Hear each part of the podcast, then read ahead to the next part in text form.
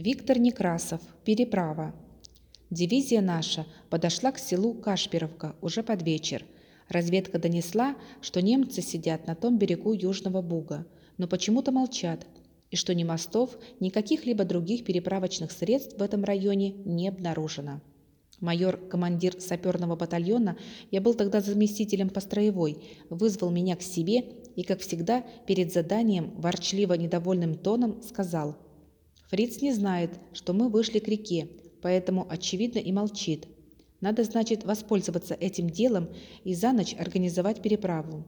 Нет, не за ночь, за полночи. Понимаешь, почему? Чтобы пехота до рассвета успела переправиться. Это была его манера задавать вопросы и самому на них отвечать.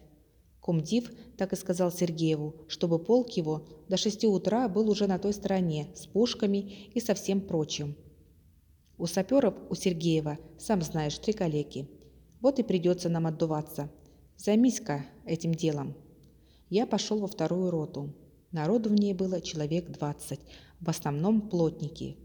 За командира же орудовал временно Савчук, расторопный и страшно хитрый старший сержант-одессист.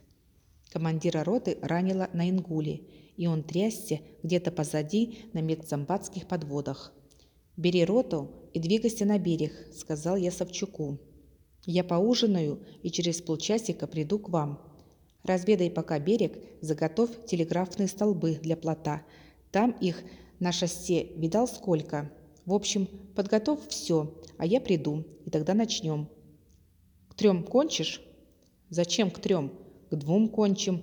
Трос у нас есть, инструмент наточен. Под пушки, что ли, плод делать?» Подпушки полковые. Ясно.